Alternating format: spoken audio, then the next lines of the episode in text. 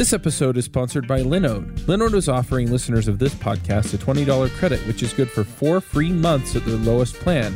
Their plans start at one gigabyte of RAM for $5 a month. You can get your servers in any of their 10 data centers, and their high memory plans start at 16 gigabytes. Get a server running in under a minute. They do hourly billing with a monthly cap on all plans and add on services like backups, node balancers, Longview, etc.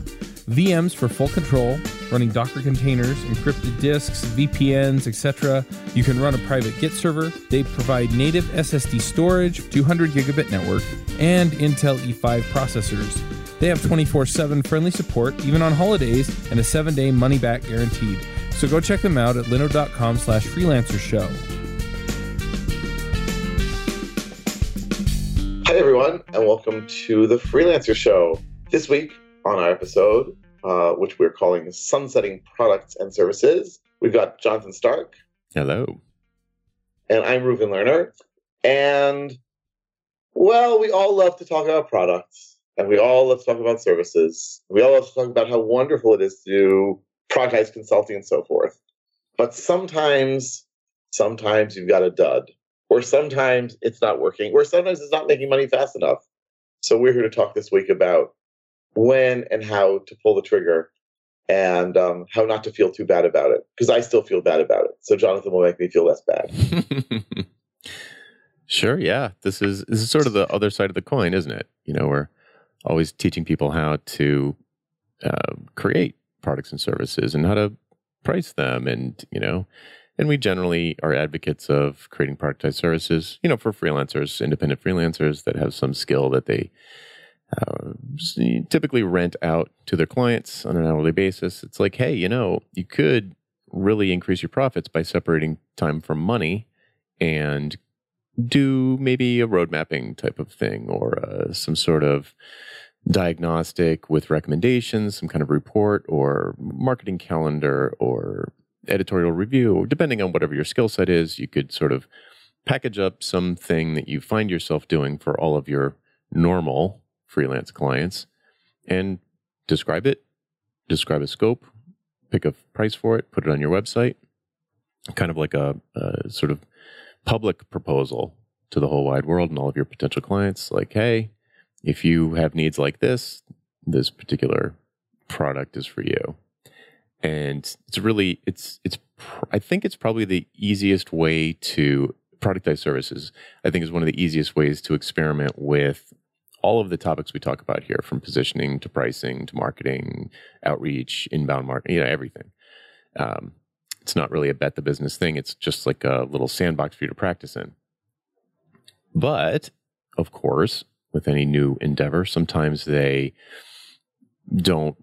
Uh, maybe the price is too low, or nobody buys it, or the price is you know the price is too low for you to make a profit, or the price is too high for anyone to buy it or it doesn't really go the way you thought, or whatever. It it might be uh, it might be something you're sick of doing, uh, or it might be something you know if it's your first one and you create some new products or services, or something in between like productized services. Maybe it doesn't. The old one, the original one, doesn't really fit in your product ladder anymore. Maybe you want to do something more high value, has a different scope, different target audience. There's a million reasons why a a product or service might become less attractive to you uh, as your career proceeds, as your business grows. And we started talking about this pre show because Reuven mentioned that he's, uh, I think you said you're thinking about killing off more than one. And I, in fact, recently uh, stopped offering uh, two product, one product and one productized service. So we figured we'd talk about that today and sort of the thought process behind doing that. Sound good? Absolutely. Yep, sounds great to me. Uh, so what's on the chopping wanna... block for you? so so let's see. So I already killed something off. I guess about a year and a half ago or so, and that was a daily tech video. And this was my idea of well, if you build it, they will come. Ha ha ha ha ha. Mm-hmm. Um, by the way, I hated the movie anyway. But but but basically, um, the idea was, well, people want to watch lots of uh, you know tech videos, like like people want to watch conference videos, and this would be sort of a um, a, a curated list of those. And as the name implied, it would be a daily tech video. And basically, the idea was I'll get enough people watching this, right? Enough people, enough eyeballs, I'll be able to get some money from advertising. And I think I did it for about a year. It wasn't always daily, but it was close. Um, Wow. and I had such a small number of fans that I realized at a certain point, oh my God, like I just cannot do this anymore. And it's just not never going to work. So I put up a message one day. I think it was actually two years ago now, now that I think about it. And this was my first time ever just like killing something off, saying, I sort of promised the world, not that the world was waiting with bated breath to see this, but I promised the world I would keep doing this. And I put a note saying, nope, I'm going to work on other stuff now. Um, and the silence was pretty deafening.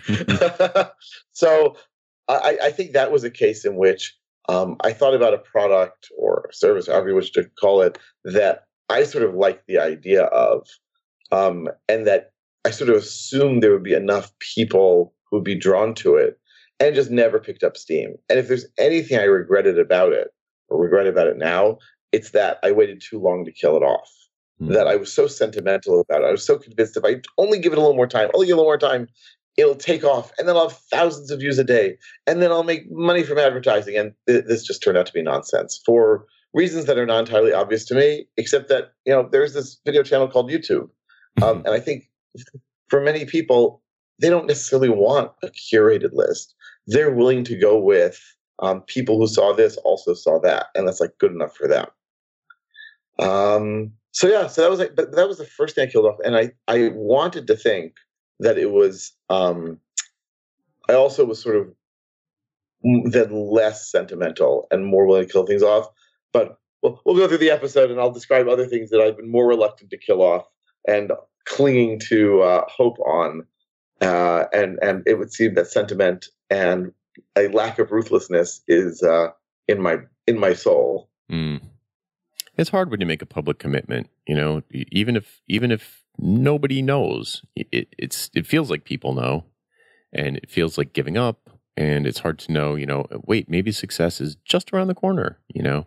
I mean, That's Seth thing. Godin wrote a whole book about it called The Dip, which I haven't read, but I know that is on exactly this subject, which is knowing when to you fold them, knowing when to cash in your chips and walk away. Um, so yeah, so this wasn't a product per se. This was a this was a project more, right? It was like a free thing, sort of like a kind of like a podcast, but videos. Yeah, yeah. Although I, I definitely envisioned it as being like part of my business. I think it was Kurt Elster who said, like, I'm sure that other people said too. But, if if you're doing something and you're not making money, it's a hobby. Um, it's not a business. And um, so I really envisioned it being a small business. Maybe not bringing in tons of money, Hmm. but you know, there are lots of programmers out there, lots of eyeballs. I can get enough of them. They'll click on some ads. I'll get some ad revenue. I mean, I figured if I could make at least like I don't know, a few hundred dollars a month from it, that would be pretty great. Mhm. But the effort that went into it versus you know, the ROI was extremely negative. right. so so I just said like enough. And um and every so often, very, very every so often, I sort of regret it. But mostly not. I've moved on. I'm so busy with other things I don't really think about it much. hmm Yeah, I mean, this is a good time to bring up opportunity cost, which I think a lot of people have heard, but don't don't haven't internalized the meaning of what opportunity costs are. And you know, if you, that's da- doing a daily video, that sounds bonkers to me. I mean, I know I read it, a, a daily email, but and I'm Oh sort yes, of yes, you want to talk. right but for me like a daily video is like um really to me that is a dramatically higher bar. You know i can write an email from you know be putting my daughter to bed and like she falls asleep on me and i can do my daily email while she's snoozing on me. It's not like a not like i have to be in a particular place at a particular time with particular lighting or anything like that. It's just very easy to do from anywhere. Very very very low friction for me to do that Oh, I was not creating a new video every day. I was simply referencing a video that already existed. oh wait a minute so what do you mean I was oh so so I was just finding interesting conference videos and pointing people to them. I was not recording any Oh, video. Oh, okay. That Sorry, makes a lot sorry. more sense. so that's why I'm like, oh, it's roughly the same amount of work I'd like to think as your daily email. Oh, okay. Yeah. So this sounds right. So this is almost like uh, uh, one of those Peter Cooper weekly roundups, but you were doing it every day and it was just one video That's right. kind of thing. That's right. okay, that makes a lot more sense. Um, cool. Okay, that's that. I was I was surprised you didn't kill it earlier, but now it makes more sense. So what was so here's a here's a um, perhaps well let me finish the idea of opportunity cost. So with opportunity cost, if it was taking you more time than it was taking you as much time as I thought it was, let's pretend it was. Let's pretend it took you an hour every day. And you did this with with a vague hope that it would be good for your business, perhaps in a marketing sense, or perhaps as a direct revenue driver through ads or sponsorships. And and you were like, you had this, you know, the goal wasn't super clear, but you knew you had some kind of business goal. You wanted this to at least air quotes pay for itself, whatever that means. And you're spending, uh, you know, seven hours a week, an hour a day, putting together these videos, editing them, uploading them, deciding what to talk about, so on and so forth. That seven hours a week could be spent on something else. And that's the opportunity cost. So if you're doing the daily tech video, it means you're not doing something else. So anything you decide to do, by definition, is you also deciding to not do anything else with those hours. So at some point, and and that kind of cost adds up. So if you if you spend a year doing that, you know what's that, 350 hours. Uh, you could have spent 350 hours writing a book for crying out loud. So you know, and, and you weren't spending this much time, but if you were, then it's uh, it's a little easier to illustrate the opportunity cost. And it's and with freelancers, not to go too much of a sidebar here, but with freelancers, the, opportunity cost you're paying opportunity costs all the time when you take on a bad client because it means you don't have time to take on a good client that might come along. So, uh, and you're not doing marketing to attract good clients and all that. So, so freelancers are always dealing with opportunity costs, usually without knowing it. But okay, so you had you had this thing. Uh, one, I would submit to you that at least from your description, it sounds a little bit like you didn't have any clear goals, clear, clear goals and objectives. It was more of a vague sense of this will be a good thing to do. It might be kind of fun, and maybe I'll make some money from it. So it's hardly surprising that that didn't come to pass. So for me, with a and I don't always do this. I think I usually have a sense of it, but when I when I launch something, I have a pretty I usually have a pretty specific sense of what I ex- how I expect it to perform and on what kind of a timeline. So it's easier for me to not really question it so much when it comes time to you know for the for the spring cleaning and say, hey, look, this is just not doing anything for me. It's not achieving the goals that I set out to achieve. and do you Um, set out concrete goals? Like when you launch a new product, would you say, I expect this to make X and Y and Z? I know, uh, not that concrete, but I know where I've got a rough idea of of mm, of financial goals. So it depends. You can have you can be doing stuff that's marketing, like this podcast, for example. This is basically a marketing activity. It's fun and all of that, but I expect to get leads from it, and it I do get lots of leads from it. People go to valuepricingbootcamp.com. I talk about it in lots of shows, and I get people on my list, and I can help them on my list too. So it's it has a business value to me. But other than getting some signups on my list, that's about it. Just hanging out with you guys and talking. So I have relatively low expectations for something like this, um, and but but for something like that, I'm intending to sell. It's going to have a sales page. It, it's something that I intend to make direct revenue from. I know exactly where it fits into my product ladder, you know, my list of offerings, products and services. I know exactly where it fits. The price is picked specifically to address a particular slice of the market. So, you know, I need to have something for, you know, for people who can only afford to spend, you know, maybe 200 bucks, then there's something for them. For people who who have more money to spend and they want to have more accelerated progress, they can spend a thousand bucks. For people who are really on fire, they've got a lot of money, but they've been stuck for a long time, they can spend 7,500 bucks.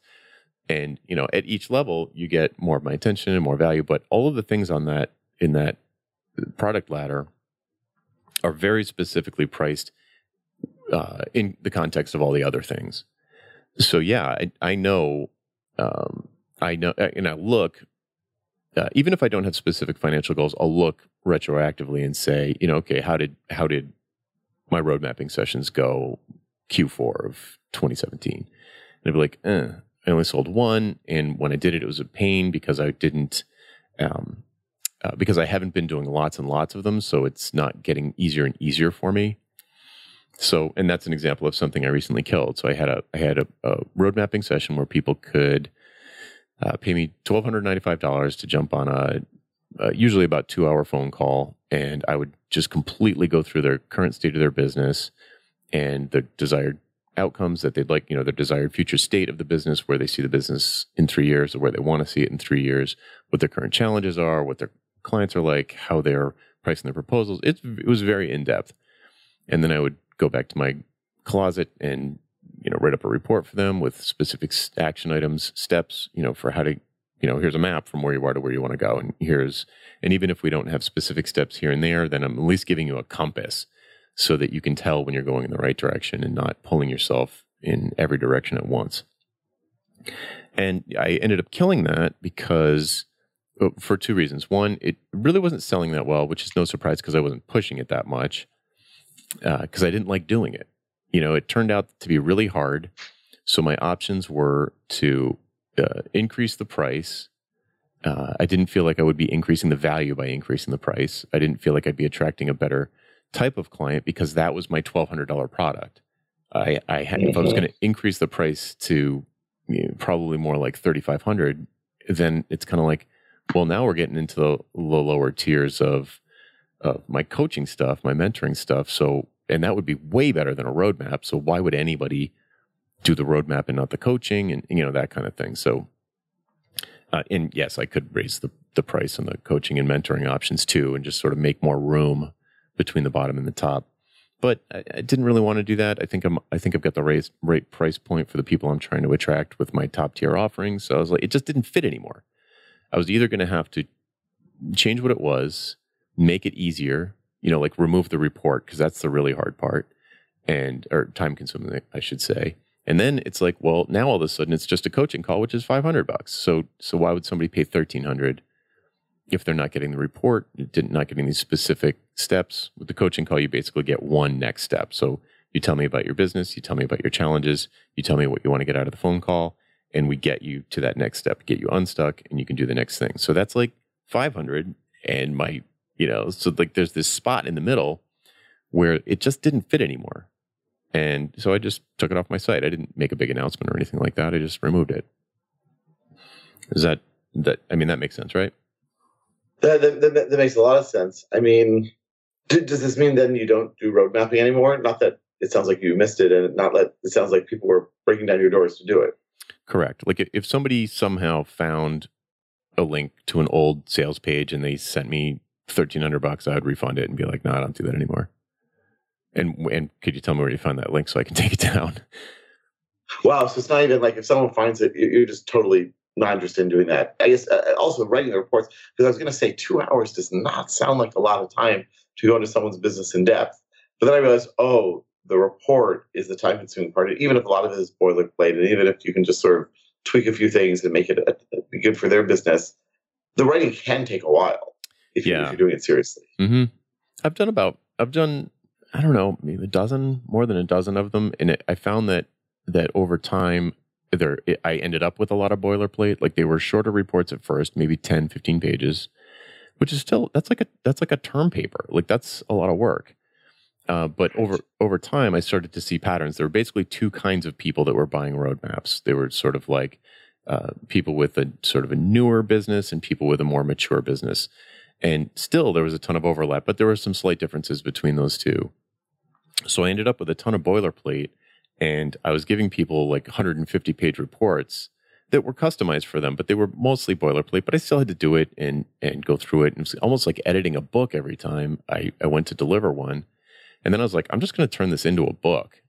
And, and you know, and and that was that's actually another reason why I'm killing it because when the freelancers roadmap comes out, which is you know going to be my next book, then it would be really weird to have the roadmap and then they get it and it's like a slightly customized version of the book. So, you know, anybody that wants a roadmap, it's kind of like, yeah, just go buy the book. So right. th- that was I forgot about that. That was another reason why I was like I put it on the chopping block. I was like, oh, I could just turn this into a book and it would be I could sell it for, you know, a fraction of, you know, instead of 1300 it'd be like 50 bucks. And yes, it's not customized to a particular person, but, you know, in combination with like a coaching call and freelancers roadmap, you know, if you read that book first and then jumped on a phone call with me, you'd save a ton of money, probably get more benefit out of it. Kind of like, you know, hey, Stark, how do I apply this stuff on chap- in chapter two to my business? I'm, I'm kind of like this. So it feels more efficient for everybody because that would be delightful for me. It'd be very easy. Uh, and I sell a lot more of those calls anyway. So I know the price points right, you know, so it's in retrospect, it's pretty clear. And I'm not it's not like you know road mapping was not my baby it wasn't my darling it was just like a really easy thing to offer when i was first doing my first productized service hmm. very interesting yeah i mean eh, yeah uh, look I, I, think a lot of this with all these processors i mean every business needs to experiment and a lot of businesses well just a huge number of new businesses go out of business every year right they just don't survive mm-hmm. i think in many ways what we're talking about here is sort of using our time skills to try new mini businesses like micro businesses. And some of them are going to fail and some of them are going to succeed. We want as many of them to succeed as possible. Sometimes they're just not going to be a good fit. I mean, one of the best lessons in business I ever had was when I was working at HP just after graduating from college. And um, I was working for HP's medical products group, which has since been sold at least once and maybe twice. I think it's now part of Philips, the thing that I was working with in any event, someone decided that we were going to get into cardiology MRI. And I remember, like, I was, I don't know, 22 or something. They, first of all, hired away a bunch of people from other companies to work on this. And they bought two superconducting magnets and put them in. And they started like spending tons and tons of time and money on this cardiology MRI thing until one day, like, all those people were fired and and if you're in the market for a superconducting magnet of like the, the size of several pickup trucks, then uh, I know where you might still be able to find one in Andover, Massachusetts. and I asked someone like, what did they do? Like like what what was wrong? And they said basically it was going to make money, but not fast enough to be worth it for the business. Mm-hmm. I was like, wow, I never would have thought of that. Like in my mind at that point, either it makes money or it doesn't but sometimes just the, the ramp up is so great that um you know that's just not worth it. That is not worth your time and your effort. Right. Yeah i mean the calculus with a big company is very complicated. It can be very complicated and it, it has everything to do with corporate strategy or lack thereof. So for independent freelancers it's it's i don't know if it's in a sense it's simpler it, it's less complicated. You don't have like you don't have to you know, have any convince any committees or your board or anything but at the same time, it's really hard to see the forest for the trees, and it's hard to it's hard to kill your darlings, you know. So if you're in love yes. with this concept and you spend all this time building a sale, writing a sales page, and doing research and beta testing, um, and and it's selling okay, but it's not ramping up the way you want it to. And if you look at like a even a, a rough annual projection of like, well, even if I 10x my current sales rate, it's still not that great. So you know, what what dials can I move, or should I just cut bait, forget about the sunk cost, and move on to something, you know, something better? And usually, that for me, this happens pretty naturally because in the course of running, just to use the road mapping example, in the course of doing that, I was like, whoops, I wrote a book. So now I've got like a new idea came out of it. And oh, I should really increase. I'm selling these, you know, not as fast as I'd like to, but the experience that I gained from them makes me confident to be able to sell like mentoring, you know, at seven, yeah, 7,500. And it, I'm like, oh, I, I'm very confident that I can help the right kind of people. So as long as they go through the application process and they're the right kind of person, I'm super confident that I can, I can really help them a lot. So kind of, so my point is, it's not a complete failure because you get bigger ideas, you think of more products, you get better at the thing that you're focusing on, and you know it ends up, it ends up being good. You could consider it almost R and D that you get paid for, so that's pretty cool. Right, right. So, so you knew this was going to come up, but I'm, I'm going to talk about my uh, the project that I'm basically on the verge of killing off, which is good old Mandarin Weekly. Oh no! And I, I think I think like so. Here's the thing: I've been doing it now for about three years, and I have 21,000 subscribers, and I can basically like and, and every so often, like I don't know, I sent out a note in August Mhm. saying, "Sorry, nothing is going out this week. I'm on vacation." And I was flooded with email from people around the world saying, "Oh, have a great vacation, have a good time." Like so clearly people are reading this and people are enjoying it. Mhm. But just because they're reading it doesn't make it a commercial product. Mhm. And my original so so just like for, for for those for those of you subscribers who have not followed the uh, ongoing saga of Mandarin Weekly. So, you know, I'm taking Chinese lessons. There are lots of people around the world. The number is approximately 40 million people learning Chinese. Um, Peter Cooper has his newsletters for different uh, programming languages. And I said, oh, what if I steal that idea and do it in like for people learning Chinese? Because there are tons of blogs and videos. And wouldn't it be great to assemble them for people to look at? And then I can get advertisers to sponsor issues. Mhm. So the the major flaw in this thinking, and Peter himself was very kind. He he sent me an email a few months ago in response to a query I sent him. Um, and he said, "Look, people are willing to spend lots of money to advertise to programmers. I don't know how much people are really really willing to spend to advertise to like people learning Chinese, many of whom are students or in poorer countries." Uh, and that basically was a good analysis of the situation. So I- I've tried a few other things to raise revenue. I said instead of sponsoring an issue, you can sponsor a link. It's like one of the roundup links, then, so it's going to be cheaper than taking full sponsorship. So I hope maybe some people would be interested in, uh, you know, handle that. And I've had like one taker for that. Hmm. Um, I mean, one taker for four weeks, but really, we're not talking about huge amounts of money here. Uh, I, I then said, okay, well, maybe I can make it people make it customizable. So you can choose what topics you want and what levels you want. So if you're only interested in advanced grammar, you can click on those checkboxes and you will have a customized newsletter of that sent to you. It really wasn't that much work, truth be told, using drip tags. Uh, I was actually I was actually pretty proud of how how not hard it was to do that. But of course, you know, technology doesn't sell products. Products sell the products and and um and I tried all sorts of ways to and so I call that Mandarin Weekly Plus. And then finally as like a, a Hail Mary like two months ago, maybe, maybe a month ago, two months ago. Um, I sent an email to everyone said, okay, I'm reducing the price of Mandarin Weekly Plus to fifteen dollars for life. You pay it once and you never have to pay it like until I stop publishing Mandarin Weekly. And by the way, I put that in there on purpose, Mhm. knowing this was a possibility. Um, you will get to customize it, and you'll get it several days earlier than everyone else. And people signed up, but not a lot.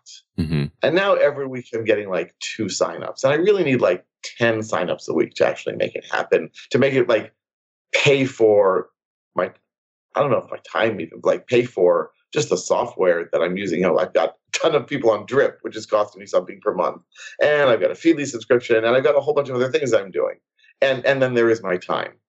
And so uh, a friend of mine uh, suggested about a month or two ago, set a date, and if it's not making money by then, um, kill it off. Yeah. So I set May. I set May first to be the date, and the next day I got calls from two advertisers.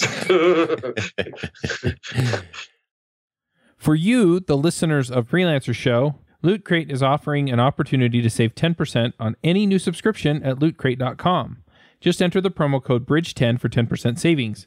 Loot Crate is one of my favorite things. Every month I get a box in the mail, costs less than $20, and it comes with all kinds of goodies. I have stuff from just looking at my shelf Batman, Spider Man, Ninja Turtles, Back to the Future, Lord of the Rings, Star Wars, and much, much more. So if you're a geek, a gamer, anything like that, and you want cool stuff to put around your office, cool t-shirts, comic books, etc., then definitely check out Loot Crate. To save 10% on your new subscription, go to lootcrate.com slash ruby. Again, that's lootcrate.com slash ruby to save 10% on any new subscription.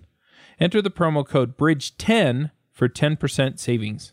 I mean, I, I think I agree with uh, Peter Cooper's take on it that it's perhaps not the most attractive audience. You know, it's not it's not um, not obvious who was trying to get at that group of people. It's probably it's very diffuse audience that's has like this one interest in common, but otherwise is probably very unusual and and a very global audience. And we've talked in the past oh. offline about, you know, like, well, you know, let's brainstorm some stuff and like what might they be interested in. But, you know, I know you've gone through that and it just hasn't panned out, which it's endlessly shocking to me. But there you have it. I mean, there is a huge market for apps and classes and all sorts of other stuff for people learning Chinese. It's like it's a it's a lot of companies doing this. Mm-hmm. Um, but they tend to be small, like mom and pop, pop operations or one person operations or whatnot. Mm-hmm. And so they're not going to spend a few hundred dollars on advertising. Uh, and when they're not going to do that, but how then, do you know that? You you've you know that or you think that? I've approached them. Okay. I've asked them. Okay. They've asked me, and like on numerous occasions, people either said, "Well, we don't pay for advertising," or "We don't pay that much for advertising." Mm-hmm. Um, a very common uh, response that people had was, well, you can be our affiliate and then we'll mm-hmm. pay you per click. Right. And so I tried that a little bit. Uh, almost nothing. Yeah. Almost nothing. Hmm. So I even considered, well, maybe I should hire someone to like do a new layout. Maybe that would change things. But I don't yeah. think that's the problem. No, I agree. I, I, and uh, I decided basically to you know stop throwing good money after bad. I'll do it for another month or so. I mean, we're now mid March, so I'll do it for another six weeks or so. And if things have not changed totally dramatically, I'll email anyone who has signed up in the last, I don't know, four months, three months, and say, listen, I'm killing it off. Like, so anyone who has paid for in the last three, four months. So, so I'm killing it off. Um, if you want, I'll refund your money. Um, otherwise, I'd appreciate, you know, I, I appreciate your support and, uh, uh, and you're you know, giving money toward all the uh, expenses that I had in putting this together. And I'm guessing that half of them will want uh, refunds and half of them won't. Right. What if, um, what if you sold it to someone? I thought about that and I wouldn't mind that. Mm-hmm. I mean, I certainly wouldn't mind that. I just don't know who would want it because well, there are other thousand people on the list. Somebody might be interested. hey, does right. somebody want to take over Mandarin Weekly? Thousand bucks right. or whatever. Yeah, I guess something's better than nothing. And yeah, I mean, yeah, I would almost consider that just to not let down the twenty thousand people who appear to be pretty engaged. I have like a 20% open rate between the two drip sends, like mm-hmm. the original and the follow up. Mm-hmm. So, like, and we're still talking thousands of people for sure. Yeah. I mean, um, it does, it does seem really weird. You know, it always, it was always, when I first heard about it, I was like, no way. It, cause it seems so, uh, it's obviously so disconnected from your core business. Right. And it's not making right. tons. It's not making tons of money. So that's uh, you know back to opportunity costs and distraction. So I agree with the the date idea. I agree with what Peter Cooper said. Um, I know you've tried a lot of anything that I could have come up with. You've tried. So yeah, I mean, you gave it a shot. And and I'll even add to that. I, I spoke with a friend of mine who's a publisher in the um, Chinese uh, education business last week in Shanghai. I'm, I'm currently in Beijing, and um, he was not surprised. mm-hmm. he was like, yeah, I mean, he's trying to sell things to people who are learning Chinese, and he was not terribly surprised that it's not like a super lucrative market for um, for for for people like me. Mm-hmm. So, yeah, yeah, maybe maybe we'll try to sell it as sort of a last hurrah to, uh, you know, maybe someone might be interested in it. We'll yeah. we'll, we'll see. We'll see. Does Alibaba have anyway, but, affiliate links? Yeah, I know we're going down the rabbit hole here, but yeah, I mean, can, yeah I, I think I mean I'm I'm open to more ideas, but I think I'm basically resigned to the fact that I tried it. I should have tried more things maybe a year or two ago, um, just to like see if it would work. Mm-hmm. But um, I mean, every week now, I mean, really every week for three years, Saturday night and Sunday, I spent it's not that much time, it's like two hours, three hours max, putting together these newsletters. Well, it's 100, nice 100 150 hours a year. That's right. That's right. It would be nice to get that time back to work on other things. As you said, a book, other newsletters, recording courses, all that other stuff that I want to be doing, but I'm currently constrained. So mm-hmm. I just need to free up that time, and um, especially if it's not making money. Mm-hmm. So there you go. All right. Well, end of an era. but yeah, that's. Yeah. I mean, this is the the struggle, right? I mean, you. It's tough to tell, and I, I've had. I've got a couple of other, uh, a couple of other things written down here that are different than anything we've talked about so far, or, or not, or maybe a little bit similar, but sort of sort of different. So, like, uh, recently, I do another pro- podcast called Terrifying Robot Dog that I co-host with Kelly Shaver, and it's about it's basically a future tech podcast about how technology is changing the way we interact with the world. And we started doing it as a, under a different name years and years ago, maybe five years ago. We've been recording more or less every week uh, for that whole time. And as my business went in a different direction, because when I was doing more development and coding and that sort of thing, it made some sense that that I could get business out of it. But as my, as my business shifted more toward the hourly billing is nuts stuff, it made less and less business sense. And leads that I would get from that podcast didn't. It was they were just for things that I don't even want to do anymore. So uh, after a while, and Kelly wanted to go on and do a different, a more fictional podcast. So we were like, ah, Cool. let's let's just sunset terrifying robot dog, and we in fact announced that. And after a couple of weeks, we just like missed talking to each other, and and we started it back up, but with a new, uh, sort of a new motivation. We were like, oh, you know what?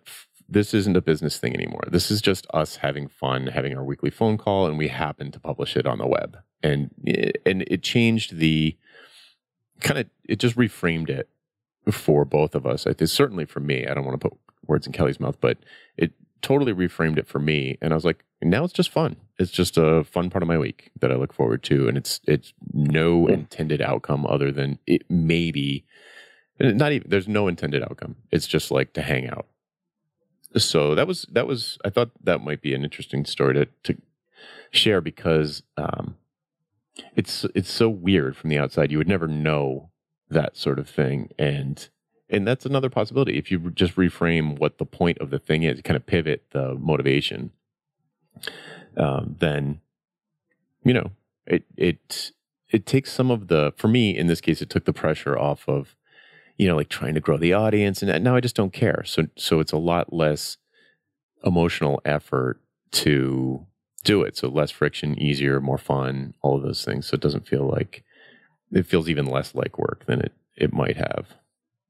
Were you previously preparing for the episodes, or was it also just like a conversation sort of thing? Uh, usually, what would happen about seventy-five percent of the time, there'd be an obvious topic to talk about. There'd be something in the news that was just jaw-dropping.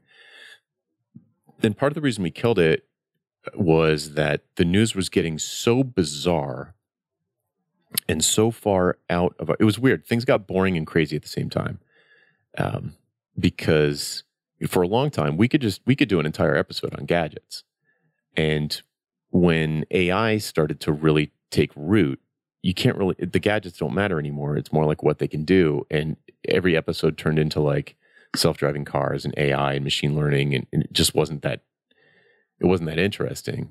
And uh, then on the other end of the spectrum, there was, in other words, as the technology kind of started to disappear and seep into everything, the idea of having a gadget episode was just weird. And we're like, wow, check out that shift.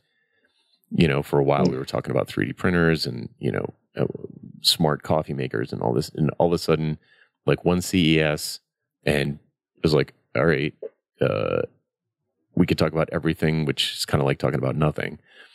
And then on the other end of the spectrum, stuff that's happening with like in biotech with like CRISPR and, and gene modification is just so freaking weird and outside of our uh, area of expertise because we're very much like software developers, and that stuff is just. I mean, that's that's what's happening in tech, but we just feel kind of clueless to talk about it in an intelligent way. So we're like, what do we talk about? We can't have another SpaceX episode or whatever, or Tesla or Uber or whatever. So, uh, so we took a break, and now now it's more like now we're just sort of like, hey, what's going on, you know? And we end up since we're both nerds, we end up talking about nerdy stuff, which is the kind of audience we have anyway. So yeah, I mean that was sort of a, you know, it's fine, right? It doesn't. It's just no expectations now, so it's zero pressure. Right, right. And having a having a nice conversation with a colleague uh, once a week is uh, is a good thing. Mhm. as as I well know. so I've got to, uh, we're I don't, I don't, we're not running too long on time. I, I still have some more things on my list. Did you have other stuff that you've killed or you're thinking about killing? I just I just have one one other thing. Um, so I'll I'll do one thing. Maybe you can do one thing, or these short things, and we'll Yep. we'll finish up. Um, so I actually was inspired by your group coaching. So so I, I have a among the main things I do. I have a newsletter for trainers called Trainer Weekly, and I've been doing it in part because I want to sort of write about a bunch of training related things. In part because I'm trying to put together stuff for a book um, in part because I thought maybe this would be a good way to get into coaching.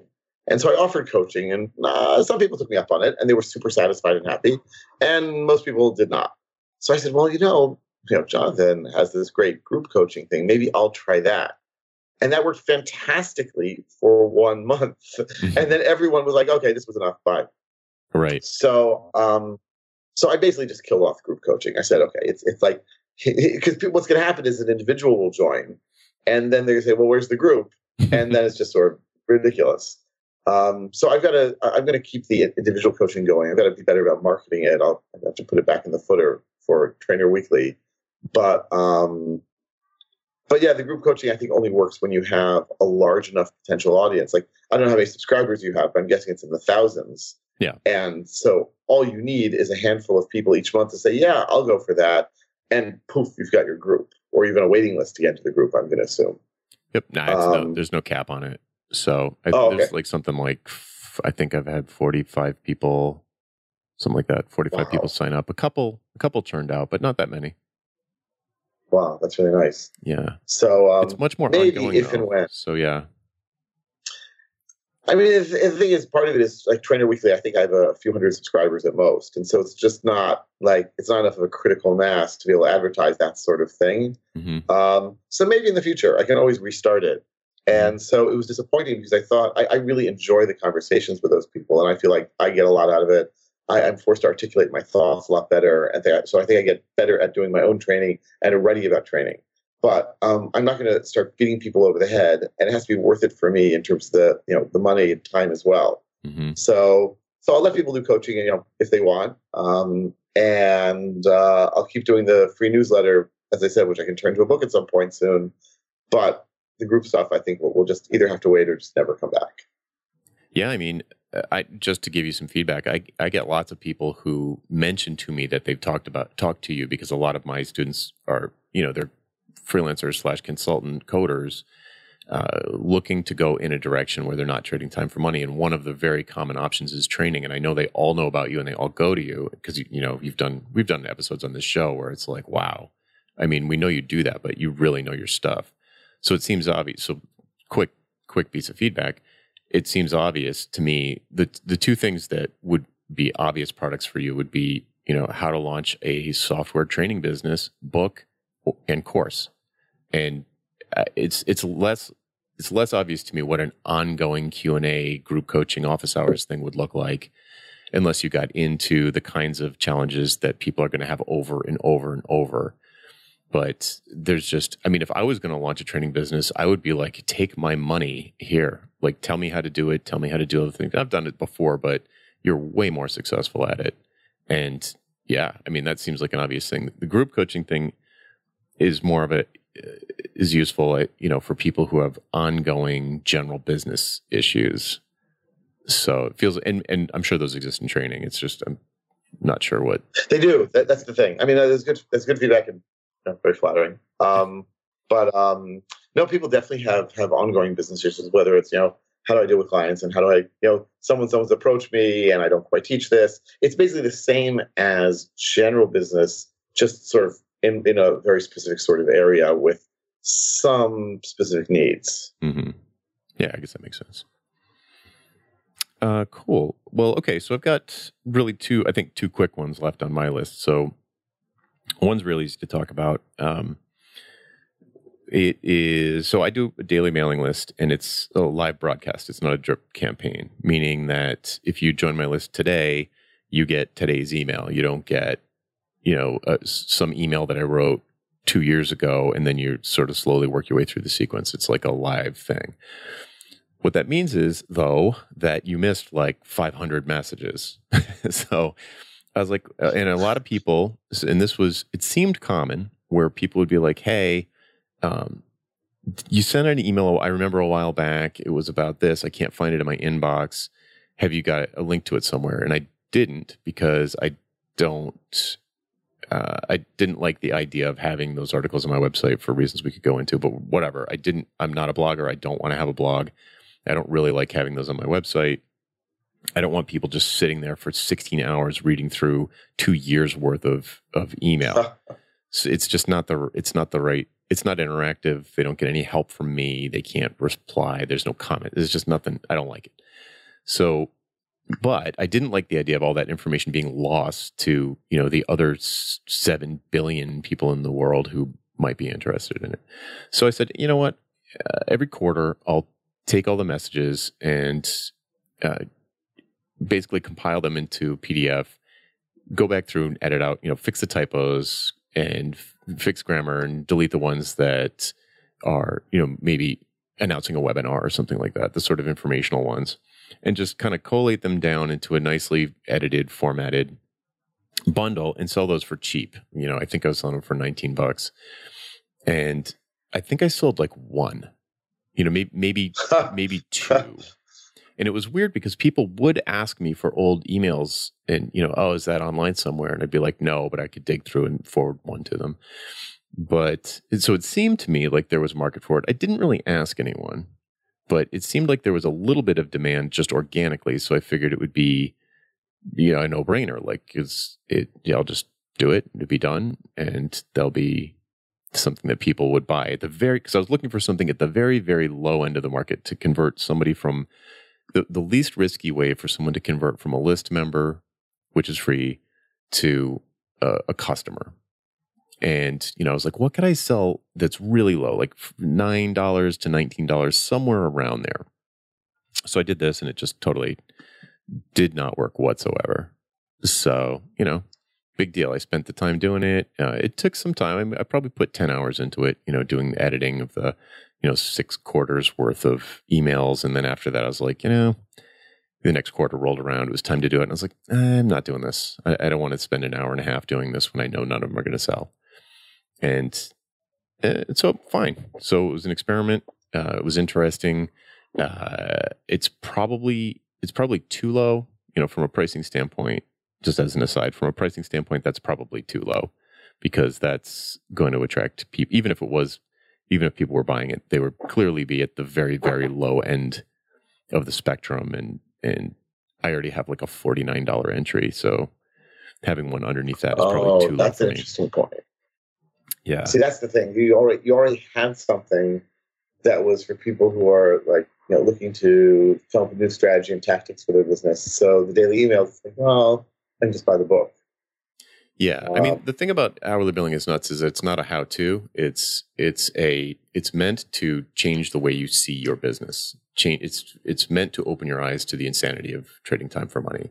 So if you're starting to get your, it takes people, it takes a while for people, for it to sink in with people. So that book is about gaining the confidence. Uh, maybe you, maybe you already drank the Kool Aid and you need to buy it for your business partner or something.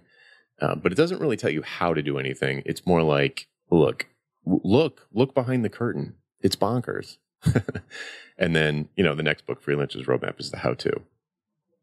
So I think it, it just didn't it seemed like I was looking around. I was like, ah, here's some sawdust. I could package this together into a product. I think it'll serve a need. Uh, people have no access to the old emails, so it seems it seems reasonable. And uh, put it up there, and just nobody wanted to open up their wallet. So, no big deal. So that uh, on the low end, that's probably the the smallest, easiest one that I've dropped off. It was just extremely easy for me to make that decision. I didn't particularly like doing it, so. Um, easy peasy. No brainer, yeah. Yeah. And then a much bigger one, I don't think we've I don't think we've talked about killing off a service yet, but this this was me killing off a service. I think at the at the end of I think it was end of 2015, beginning of 2016, I said I'm I vowed to no longer code for money. I am no longer going to take on clients where I am expected to write a single semicolon. So that's a huge that was a huge thing for me because I'd been a developer really for uh, you know nine or ten years before that. Core like my core identity was like web developer.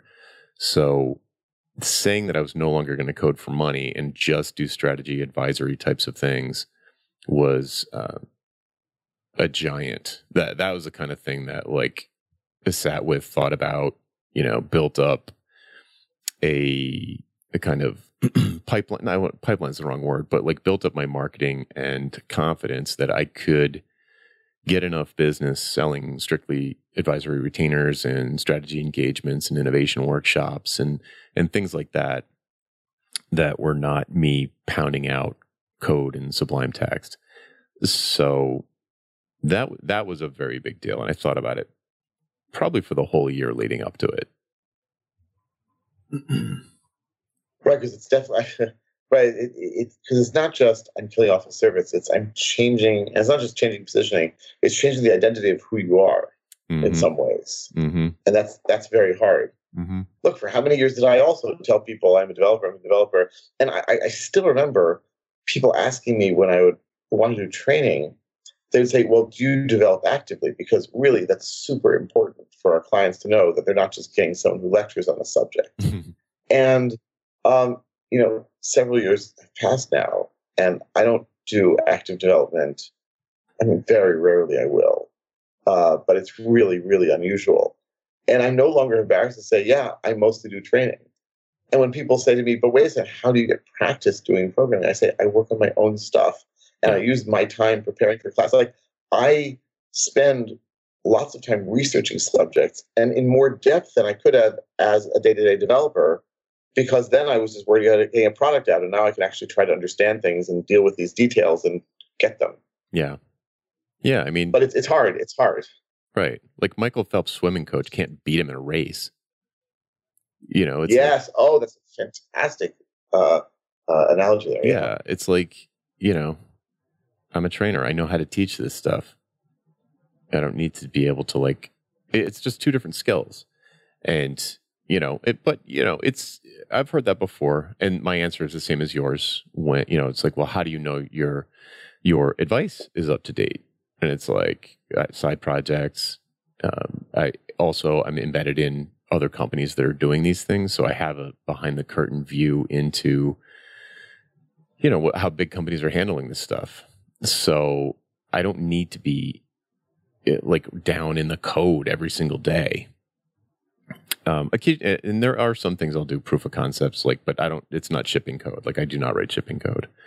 So, um, yeah. So there's still, uh, but you know, I'm moving away from the, even that. So, um, but it was a, it was a, that was a major shift. It was something that uh, I said publicly to help me stick to it and not backslide. Because like you just, you just hedged a little bit a second ago. You said I most, I mostly do training, is what you said, and you're hedging you know, it's like, why not just say I'm a trainer? Like I do software. Training. So I basically, the, the, the, funny thing is like, I, I think that the development that I do is typically to just sort of like I have an employee to support him. So like we had something two months ago, three months ago, where it was a Rails project, and um, but it needs some server configuration, and I just do that better than he does. I see. So I went in and I messed with that and I fixed that up. But like in a given you know five day week, know, let's even check that out. You know, in a given 20 workday month, if I'm doing active code development for more than an hour or two for a client, it's a really unusual month. Mm-hmm. If I am doing an hour for a client, it's a really unusual month nowadays. Mm-hmm. and more than that is like off the scale. Yeah. Off the charts. Yeah, I have like I have like one um, legacy client from years and years ago that I still do some some what would be considered development. Uh, but it's still it's a very small amount, and and you know, and that'll be the last one. You know, when that when eventually uh, we part ways someday, hopefully never, because they're awesome. But uh, at at some point, that'll be it. Like when there's when there's no more of that, that's I'm never going back. So, you know, it's. well, I uh, must I must admit, by the way, that one of the reasons like that I got into training was that I found that I priced myself out of the development market. That basically, um, you know, just the way consulting works, at the very least in Israel, is people are always looking for very low prices. And the moment I started coming in with high prices, and whether it be hourly, whether it be for project or value or whatever. It didn't matter. They said, I am not paying. I mean, I remember very well going to this very, like, it was a very tall tower in Tel Aviv on the top floor, of penthouse with a spectacular view. and this company is selling systems for high speed trading on Wall Street. and they show off their coffee machine to me that is like the basically, you know, if God had a coffee machine, it would not be as good as this one. and, and basically, then they say to me, we really need help with our database so that our system will be stable. I said, okay, I charge this per day. Oh my God, I could hire a developer for three days for what you, you know, for, for a month for what you want for two or three days. I was like, okay, bye yeah, right. like, I would say, yeah, so, and it's going to take them a month, and it's only going to take me three days. Go ahead and hire them. Right. So, so I, I, I, I was sort of in some ways pushed out of the market, um, right. which I believe me, I'm very happy about, and, and so I've just sort of aged, priced, out of the development market in addition to not being interested in doing it so much anymore that's a good point actually because the i don't really know if our listeners fall into a particular age group. I really have no idea, but that is part of the that is can be part of the reason to kill something off because you're just aging to a point where uh, once you move on and you get all these whippersnappers coming out of college who have low responsibilities compared to you. They have a much higher risk tolerance. They haven't got a family and a house and all the stuff, and they are willing to work crazy hours because it's still kind of fun. It's really hard if you if you are in competition with those people. You know, in other words, if your clients see, you know, me as almost fifty year old coder, you know, like whatever mobile web developer, and some, you know, some twenty five year old who's getting out of college and has been a, been freelancing for two years if they see no significant difference between me and that person, I assure you that the 25 year old is going to uh, undercut my price. And if the client can't really tell the difference between us except for the price, then I am going to lose every time. So, uh, point being, the market, uh, if you stay the same, if you offer the same products and services for years and years and years, the market's going to change underneath you. And you're going to, you kind of need to uh, change it up. Like you need to start offering different things. Everybody knows this from like things like JavaScript frameworks changing and and Flash getting killed by the iPad and you know so on and so forth. Like you're forced to change a lot of times as a developer anyway because of you know the tools and the landscape and that sort of thing. But but even if none of that changed, you know every day they make more people. And those people are going to be willing to charge less than you. And if you are in competition direct competition with them and the only differentiator is the price you're going to lose every time. So you need to be constantly evolving not constantly it's not like that much work but you need to be regularly evolving the products and services that you offer as you get more mature let's just say and wiser and smarter and more nuanced and sell those things or at least project those things in your marketing as uh,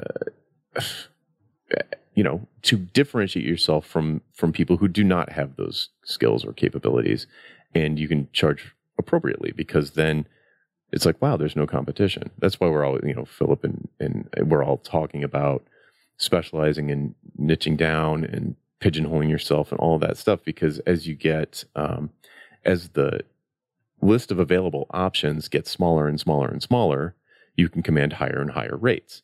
So like we were just talking you know that the company with god's coffee machine they were comparing you apples to apples with some other developer. And my my uh, my rebuttal there would would be what i said which is like yeah but i'm better. So if you want them then go ahead get them. You should if you think there's no difference between me and some joker that's going to, you know, charge you a third, then you should hire them. I would do the same thing. But I'm here to tell you that there is a difference. And, you know, and, and it's perhaps a failure of your marketing that they didn't know already that there was a difference, or perhaps they were just, you know, trying to negotiate, trying to undercut your confidence and that sort of thing. I think they're just really cheap. But I think it's very. I mean, it's a very common thing in Israel. They're not cheap. They have God's people- coffee maker. They're obviously not cheap. they don't value developers. That's the problem. Right, right, right, right. Exactly. It's it's it's very very common in Israel for consulting rates to be extremely low compared with the U.S. and Europe. So don't Um, right. So don't call yourself a consultant. It's like it's like try and sell a book for fifty bucks, like I do. It is hard. People don't expect to pay fifty bucks for a book, of course, right because books are books are nine dollars, books are nineteen dollars, books are three dollars. The books aren't fifty dollars. You know, maybe a, a college textbook or something is hundred bucks, but it's very unusual for a book to be fifty dollars. So I, I did that very much on purpose. So if you if you are being compared apples to apples, if you know you're a developer, you're a developer, you're a developer, developers cost this much. All developers are interchangeable. You need to come up and the reason I brought a book is because there's like a societal expectation that a book costs this much. And if there's a Mhm. societal if you're saying that in Israel there's essentially a market rate for a developer and that they're interchangeable like cogs in a machine, then you need to do something in your marketing to make them see you as something else, something different than this thing that they know how much it costs.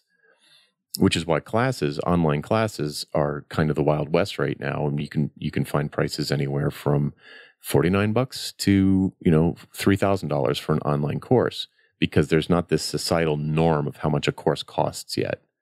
So the prices are all over the place, and people don't have an expectation of exactly how much it should cost. So there's a lot of differentiation in that market, and that's why a lot. of I actually got an email from books- someone. I was uh, advertising. I forget which of my courses, um, and I got an email from someone saying, "How dare you charge two hundred dollars for this course when I can get the same course on Udemy for ten dollars?" How, I did, said, did they literally "Go- type "How dare it." you"?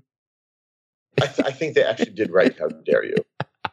Right? It, it, it might have been something along the lines of like, you know, where do you get the gall? But it was definitely like that, more or less. Yeah. And I think my response was something along the lines of, "It's a free market. Don't buy my product if you really think it's the same thing and cost twenty times as much." Yeah. But I think it's not the same thing. Enjoy. Bye bye. Yeah, buy, don't buy, don't care. Like, and and or as Seth Godin would put it, um, it's fine. It's just not for you. It's for someone else. It's not for Mhm. you. Yeah. All right. I think uh, we covered our uh, our uh, I don't know our death toll. exactly. Yes, exactly. Yeah, we we actually made it through. I think we made it through everything. I'm surprised. Excellent. Excellent. Got any picks? Do you run your own freelance business? Or maybe you're thinking about picking up some business on the side? Well, then you need FreshBooks. FreshBooks is the quickest and easiest way to get invoices out to your clients. It's easy to use, it works anywhere, available from any device uh, on the desktop, iPhone, iPad, Android, and all of your data is backed up and secure. And it makes it really easy to get organized and get paid. You'll be tracking time, logging expenses, and invoicing your clients in no time.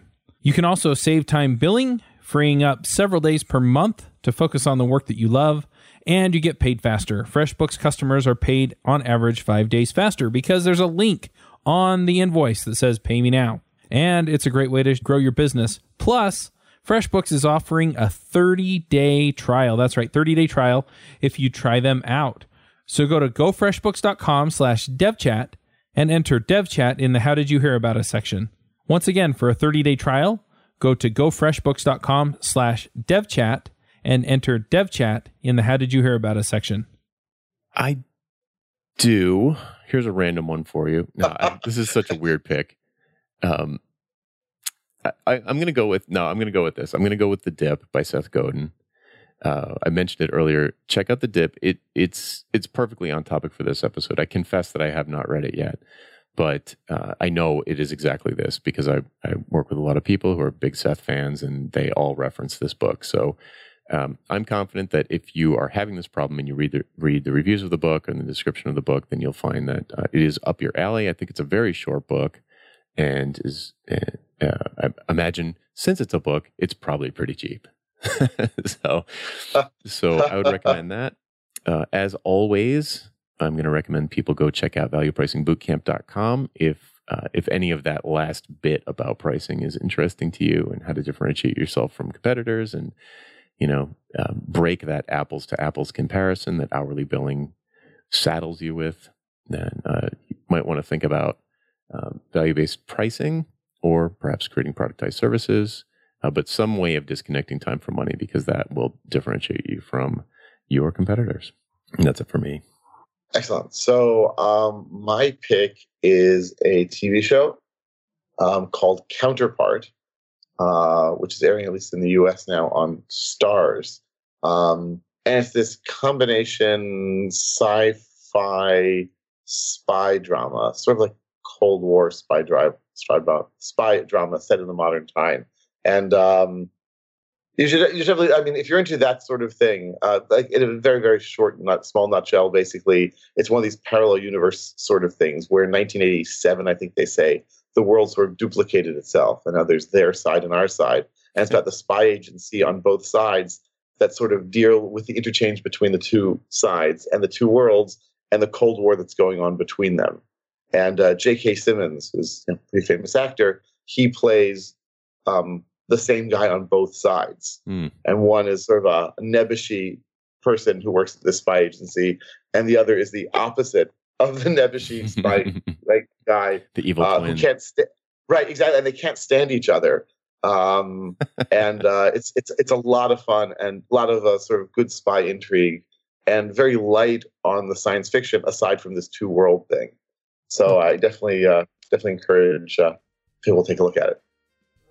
Nice. It reminds me of The Fringe, which was a fun show when it while it lasted. Also a sci Oh, I never saw it. Yeah, very, Oh, okay. very similar. There's one piece of the show that's very similar to that. It was a really fun show. Excellent. All right. Well, I think we got through a lot of good stuff today. Jonathan, thanks a lot. And thank you all for listening out there in podcast land. And we'll be back next week on The Freelancer Show. Bandwidth for this segment is provided by CacheFly, the world's fastest CDN. Deliver your content fast with CacheFly. Visit C A C H E F L Y dot com to learn more.